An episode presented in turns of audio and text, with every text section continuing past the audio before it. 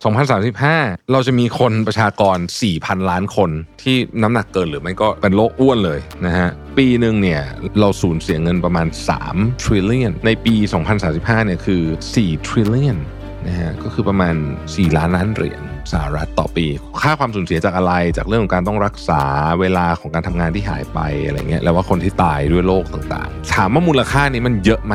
ค่าของความอ้วนของประชากรโลกเนี่ยมันเยอะไหมนะฮะ มันประมาณ 3%ของ GDP อะนั่นคือสิ่งที่เรากำลังเผชิญอยู่ทุกวันนี้นะครับ Mission to the Moon Podcast Continue with your mission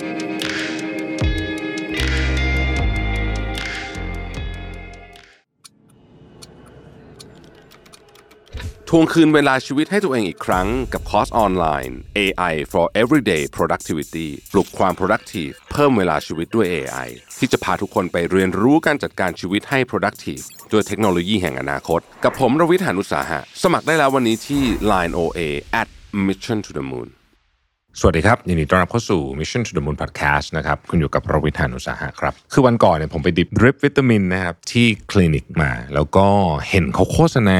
นะฮะว่าปากกาลดน้ำหนัก ผมก็แบบปากกาลดน้ำหนักคืออะไรนะฮะอยากรู้อะนะฮะก็เลยไป search ดู แล้วก็พบว่าจริงๆมันคือยารักษาเบาหวานที่ชื่อว่า Ozempic นะฮะเดี๋ยวจะเล่าให้ฟัง หลังจากวันนั้นมานะที่ผมอยากจะมาพูดเรื่องนี้ในรายการวันนี้ก็เพราะว่าผมไปเจอ article หนึ่งซึ่งมันส่งเข้ามาในอีเมลผมนะฮะเมื่อไม่นานมานี้นะครับจาก The Economist นะครับ The Economist ที่เขาตั้งชื่อ article นี้ว่า New drugs could spell an end to the world's obesity epidemic คือเฮ้ยมันจะมียาที่มาช่วยจัดการเรื่องความอ้วนได้นะ ซึ่งฟังดูแล้วแบบเอาจริงน่าตื่นเต้นนะพอสมควรนะฮะ ก็เลยไปลองอ่าน article นี้ดูนะครับเขาก็เล่าให้ฟังว่าอย่างนี้ครับคือมันจะมียากลุ่มใหม่ จริง ๆ คือใหม่ในที่นี้คือค่อนข้างใหม่ แต่ว่าออกขายในตลาดเรียบร้อยแล้วนะครับนั่นก็คือว่ายาที่เรียกว่า GLP-1 receptor agonist นะฮะหรือเป็นการต่อต้าน คืออย่างนี้ฮะไอ้ GLP-1 เนี่ยมันเป็น มันเป็นฮอร์โมนต้านเบาหวานต้านโรคอ้วนนะครับคือว่ามันจะไปช่วยหลายอย่างเลยนะฮะหนึ่งคือไปช่วยเรื่องสมองส่วนควบคุมความหิว สมองเรื่องหิวอะนะฮะจะทำให้เราแบบรู้สึกอยากอาหารน้อยลงนะครับอันที่สองเนี่ยนะครับก็จะไปจัดการที่ตับอ่อนนะฮะเป็นเรียกว่าเพิ่มอินซูลินเซนซิทิวิตี้ละกันนะฮะอันที่สามคือไปจัดการกระเพาะอาหารให้มันเหมือนแบบ ให้อาหารมันแบบกินเข้าไปแล้วมันไม่หิวง่ายอะประมาณนี้นะครับยาตัวนี้นะฮะซึ่ง สองอันที่ดัง ๆ ตอนนี้มันก็จะมีอันหนึ่งเรียกว่า s e m a g l u t i d e นะครับ อันนี้ทำโดยบริษัทที่ชื่อว่า Nova Nordisk นะฮะ เป็นบริษัทของเดนมาร์กนะฮะ ใน clinical trial เนี่ยนะฮะเขาบอกว่าลดน้ำหนักไปได้ 15%ของน้ำหนักตัวนะครับ อีกอันนึงนะฮะเป็นของแบรนด์เนมนะครับ มันชื่อว่า Vigovi อีกอันนึงนะฮะเป็น lower dose version เป็นโดสต่ำกว่านะครับ อันนี้เป็นของ Eli Lilly นะครับจริงๆมันเป็นยาเบาหวาน แล้วก็มันสามารถใช้ในการลดน้ำหนักได้ด้วยเขาใช้คำว่า off label คือยาพวกนี้มันจะมี 2 กลุ่มกลุ่มที่ใช้สำหรับคนที่เป็นเบาหวานจริง ๆ กับคนที่จะใช้แบบเพื่อลดน้ำหนักอาจจะยังไม่ได้เป็นเบาหวานนะครับ ประเด็นที่มันน่าสนใจก็คือว่าไอ้ยากลุ่มนี้ซึ่งปัจจุบันนี้มีอยู่ไม่กี่ตัวเนี่ยนะฮะผู้เชี่ยวชาญคาดการณ์ว่าจะมีมูลค่าตลาดประมาณ 1 5 0 0 0 0 ล้านเหรียญภายในสิ้นทศวรรษนี้ เพราะมันเป็นที่ต้องการมากจริง ๆ ประเด็นคือมันใหญ่ไหมหนึ่งแสนห้าหมื่นล้านเหรียญเนี่ยนะฮะหลายคนบอกว่ามันอาจจะได้รับความนิยมไม่แพ้ beta blocker หรือว่าพวก statin คือในปี 2020เนี่ยนะฮะเรื่องนี้เป็นเรื่องใหญ่เรื่องที่พวกเราในโลกนี้อ้วนขึ้นเนี่ยนะฮะประเทศเราอาจจะยังไม่ได้มีประเด็นนี้มากแต่ว่าในโลกมันเป็นปัญหาใหญ่นะครับในปี 2020เนี่ยนะฮะประชากร 2 ใน 5 ของโลกนะครับไม่น้ำหนักเกินก็ obese คืออ้วน อย่างผมอย่างเงี้ยเรียกว่าน้ำหนักเกินนะเออเพราะฉะนั้นเนี่ยเราก็จะอยู่ในกลุ่มนี้เหมือนกันนะครับผมก็ต้องพยายามอยู่ 2035เขาคาดการณ์ว่าคนกลุ่มนี้จะประมาณครึ่งหนึ่งหมายถึงว่าเราจะมีคนประชากร 4,000 ล้านคนที่น้ำหนักเกินหรือไม่ก็เป็นโรคอ้วนเลยนะฮะมันเป็น world epidemic โรคไม่ระบาดแต่ว่าเป็นโรคติดต่อ นะฮะ non communication คือมันคือคือมันจะมันเป็นเรื่องใหญ่อะนะฮะต้องใช้คำนี้แล้วกัน โอเคโรคอ้วนเนี่ยมันมันส่งผลไปถึงอะไรบ้างแน่นอนครับ ทุกคนรู้อยู่แล้วนะครับเอ่อเบาหวงเบาหวานนะครับ ความดันเรื่องของโรคหัวใจต่างๆนานานะครับ แล้วก็เป็นสาเหตุที่ทำให้เป็นมะเร็งด้วยนะฮะอย่างสมมติโควิดมาอย่างเงี้ยนะฮะถ้าเกิดว่าคุณอ้วนนะหรือว่าน้ำหนักเกินเนี่ยนะฮะก็มีโอกาสที่จะเสียชีวิตมากกว่านี่ค่อนข้างชัดเจน ดังนั้นนี่เขาบอกว่าตัว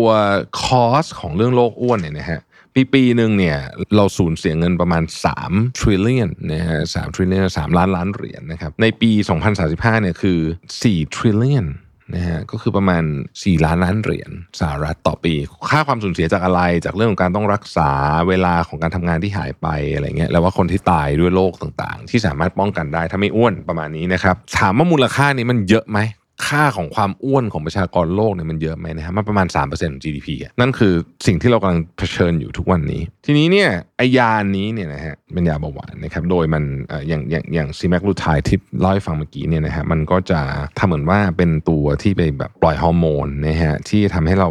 ไม่อยากกิน แล้วก็มันไปช่วยเรื่องนี้ด้วยว่าเฮ้ยไอความรู้สึกแบบอยู่ดีก็แบบอืมตะบะแตกเนี่ยเออมันจะช่วยไม่ให้เกิดขึ้น สิ่งที่มันน่าสนใจมากนะ ผมว่านะก็คือว่า บริษัท Nova Nordisk นะฮะซึ่งเป็นคนทำไอซีแมกลูไทหรือว่าที่เรารู้จักกันในนามชื่อทางการค้าของเขาว่า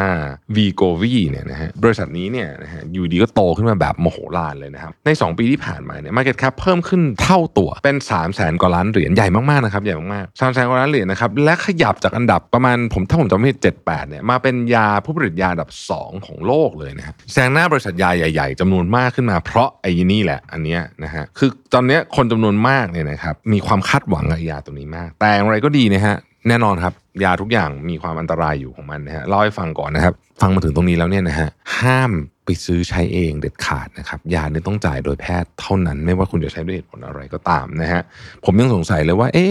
อยู่ดีๆมามาใช้เพื่อลดน้ำหนักเฉยๆแบบในในเชิงคอสเมติกได้ด้วยเหรอนะอันนี้เดี๋ยวขอไปหาข้อมูลเพิ่มก่อนนะฮะแต่ว่ามันมีคนใช้อยู่แล้วเพราะว่าผมเห็นโฆษณาแล้วโอเค คืออย่างนี้นะครับ เนื่องจากยามันยังค่อนข้างใหม่อย่างที่บอกนะครับ long term effect ยังไม่มีใครรู้สำหรับ lower dose form ที่เขาให้กับคนที่เป็นเบาหวานเนี่ยนะฮะ low dose แล้วนะ side effect เช่น อาเจียนคลื่นไส้นะครับ ก็มีประมาณหนึ่ง แต่ก็ไม่ได้เยอะมาก แต่ว่าไอยาส่วนใหญ่ที่ใช้กันเพื่อลดน้ำหนักเนี่ยนะฮะมันโดสสูงกว่านั้น สูงกว่าไอตัวที่ใช้กับเบาหวานที่น่าสนใจก็คือว่า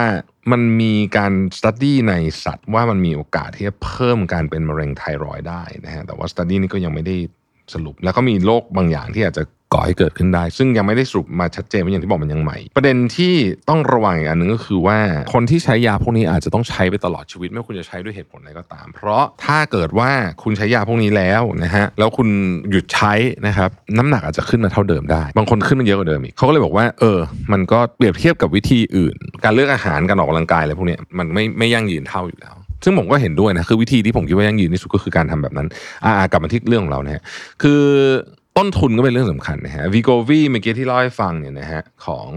Nova n o r d i s เนี่ยใช้เงินประมาณ 1,300 เหรียญต่อต่อเดือนนะฮะก็ประมาณเท่าไหร่ห้าหกหมื่นบาทนะฮะโอซิมพิกประมาณ 900 เหรียญต่อเดือนก็ตกประมาณสักสามหมื่นกว่าบาทแต่ว่าถ้าเกิดว่าต้องใช้ตลอดชีวิตเนี่ยก็จะมีค่าใช้จ่ายเพิ่มขึ้นอย่างต่ำๆปีหนึ่งก็ต้องมีสักสี่ห้าแสนนะครับก็ไม่ไม่น้อยไม่น้อยนะครับอย่างไรก็ดีเนี่ยตลาดนี้เป็นตลาดที่ใหญ่มากนะครับ Amgen AstraZeneca Pfizer ตอนนี้กำลังทำ product คล้ายๆ แบบนี้อยู่ในอยู่ในห้องแลบกำลังจะออกมาขายนะครับ เพราะว่า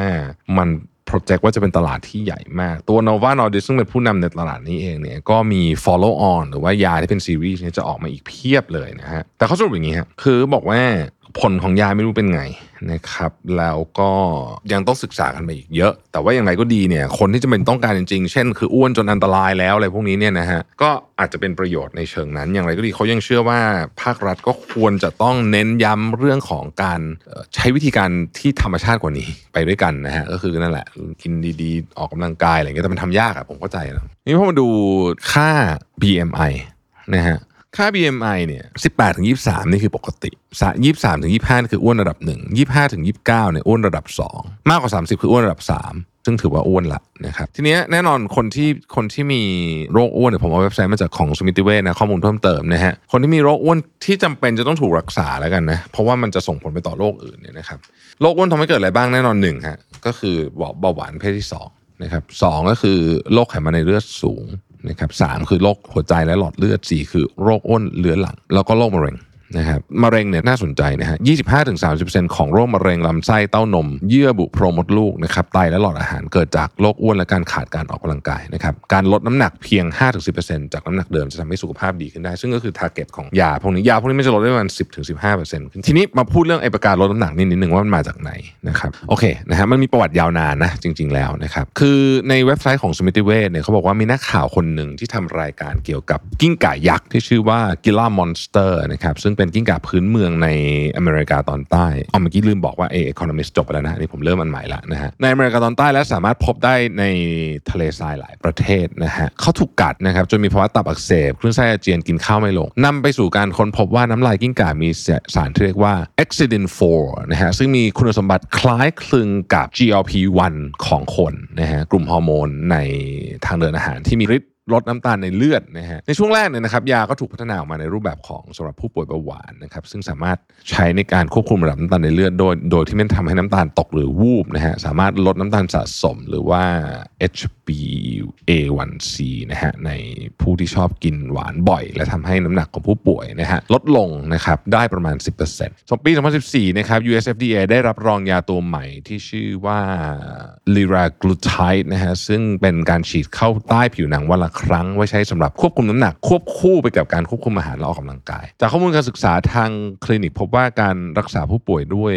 ยาที่ผมชื่อพูดชื่อไปเมื่อกี้3มิลลิกรัมเนี่ยนะฮะสามารถลดน้ำหนักผู้ป่วยที่มีดัชนีมวลกายมากกว่า 30 ได้คือเป็น obesity เป็นโรคอ้วนเนี่ยนะฮะได้ทั้งในรายที่เป็นเบาหวานและไม่เป็นเบาหวานนะครับสำหรับคนที่มีดัชนีมวลกาย 27 BMI 27เนี่ยนะฮะร่วมกับโรคที่มีความพัฒนาผิดปกติเกี่ยวกับน้ำหนักตัวเพิ่มขึ้นเช่นความดันโลหิตสูงบลาบลาเนี่ยหลังจากได้รับยา 20 สัปดาห์นะครับก็ช่วยได้เหมือนกันนะฮะโดยอาการไม่พึงประสงค์และ side effect คือคลื่นไส้อาเจียนเบื่ออาหารนะครับซึ่งทำให้ผู้ได้รับยากินอาหารน้อยลง โดยไม่ส่งผลต่อการทำงานของสมอง หรือทำให้ติดยาแต่อย่างใดนะครับลีลากรูไทเนี่ยถูกพัฒนาเป็นรูปแบบของปากกานะครับเอาไว้ฉีดที่ท้องต้นแขนหรือแขนของคนไข้เพื่อช่วยลดน้ำหนักในระยะยาวนะครับจากการทดลองเทียบกับยาหลอก หรือว่า placebo ในอาสาสมัคร 3,731 คนนะครับที่ไม่ได้เป็นโรคเบาหวานและมี BMI มากกว่า 30เนี่ยนะฮะและในผู้ที่มี BMI มากกว่า 27เนี่ยนะฮะรวมกับมีโรคหรือว่าความผิดปกติที่เกี่ยวข้องกับน้ำหนักตัวเพิ่มขึ้นเช่นความดันโลหิตสูงเบาหวานไขมันในเลือดเนี่ยนะฮะหลังเสร็จสิ้นการทดลอง 56 สัปดาห์ น้ำหนักของผู้ทดลองที่ได้รับยาลดลงมากกว่า 10%นะครับหรืออย่างน้อย 5%ในช่วง 2 เดือนแรกนะครับทำให้รอบเอวลดลง 8.2 เซนติเมตรและหลังจากหยุดยาพบว่ามีคนที่น้ำหนักกลับมาเพิ่มขึ้นเพียงแค่ 1.9%เท่านั้น กลไกการออกฤทธิ์ของยาคืออะไร ยาชนิดนี้มีความคล้ายกับ glucagon ฮอร์โมนของเราในร่างกายนะครับหลังจากมันเข้าสู่กระแสเลือดเนี่ยมันจะส่งสัญญาณไปให้ความอยากอาหารที่สมองทำให้หิวน้อยลง แล้วก็ลดการบีบตัวของกระเพาะอาหารช่วยให้อาหารอยู่ในกระเพาะนานขึ้น จึงทำให้ทานได้น้อยลงนะครับกระตุ้นให้ตับอ่อนหลั่งฮอร์โมนอินซูลินมาช่วยปรับสมดุลน้ำตาลในเลือดโดยไม่ทำให้น้ำตาลตกหรือวูบนะฮะเพราะยาจะออกฤทธิ์ก็ต่อเมื่อเรากินอาหารเข้าไปแล้วเท่านั้นนะครับอาการไม่พึงประสงค์นะครับก็คือคลื่นไส้อาเจียนเบื่ออาหารท้องผูกท้องเดินปวดท้องนะฮะแต่ไม่ได้เกิดขึ้นกับทุกคน นะครับข้อห้ามใช้คือผู้ที่มีประวัติเป็นมะเร็งไทรอยโรคไทรอยเด็กอายุต่ำกว่า 18 ตับอ่อนอักเสบคนตั้งครรภ์นะฮะแล้วก็คนกำลังที่ใช้ยารักษาเบาหวานประเภทอื่นนะครับผู้ที่มีโรคตับโรคไตห้ามใช้นะฮะอย่างไรก็ตามเนี่ยประการลดน้ำหนักก็เป็นเพียงแนวทางในการช่วยลดน้ำหนักนะครับเหนือสิ่งอื่นใดการควบคุมอาหารรับประทานแต่อาหารที่มีประโยชน์ออกกำลังกายสม่ำเสมอนอนให้พอไม่ดึกไม่เครียดนะครับความเครียดสำคัญมากจะส่งผลให้การลดน้ำหนักทำได้ดีขึ้น นะครับใครสนใจก็ไปปรึกษาคุณหมอดูนะฮะอย่าไปซื้อใช้เองนะผมเชื่อว่ามันเป็นยาที่ควบคุมอยู่แล้วล่ะต้องสั่งจากโรงพยาบาลหรือคลินิกเท่านั้นแต่ว่าผมว่าเมืองไทยมันหายายทุกอย่างนะฮะเพราะฉะนั้นอย่าไปซื้อใช้เองเด็ดขาดอันตรายมากนะครับต้องอยู่ภายใต้การควบคุมของแพทย์คือแค่ฟังดูอ่านดูอย่างนี้ยังรู้สึกว่ามันอันตรายเลยนะฮะแต่ไม่ว่าคุณจะใช้อะไรก็ตามนะเราก็ยังต้องพยายามทำจริงและพยายามทำต่อไป ผมรู้ว่ามันยากมากเลย ผมเองก็ทำอยู่มันยากมากนะฮะแล้วก็คือแบบมีความท้อหลายทีแล้วแล้วบางคนเนี่ยก็ดูเหมือนลดน้ำหนักง่ายใช่ไหมเออก็รู้สึกว่าเออเขาลดน้ำหนักง่ายจังเราก็จะลดน้ำหนักยากก็จะเป็นอีกแบบหนึ่งนะแต่ไม่เป็นไรครับ เราก็มันต้องมีอะไรง่ายบ้างยากบ้างแหละในชีวิตเรานะเป็นสีสันนะฮะเป็นกำลังใจให้ทุกท่านนะครับแล้วพบกันใหม่พรุ่งนี้ สวัสดีครับ Mission to the Moon Podcast Continue with your mission